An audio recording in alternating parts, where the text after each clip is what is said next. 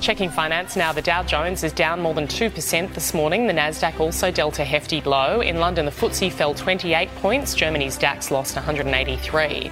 Closer to home, Japan's Nikkei closed 120 points up. Hong Kong's Hang Seng also performing strongly. The All Ords finished 42 points up, and the ASX 200 added 37.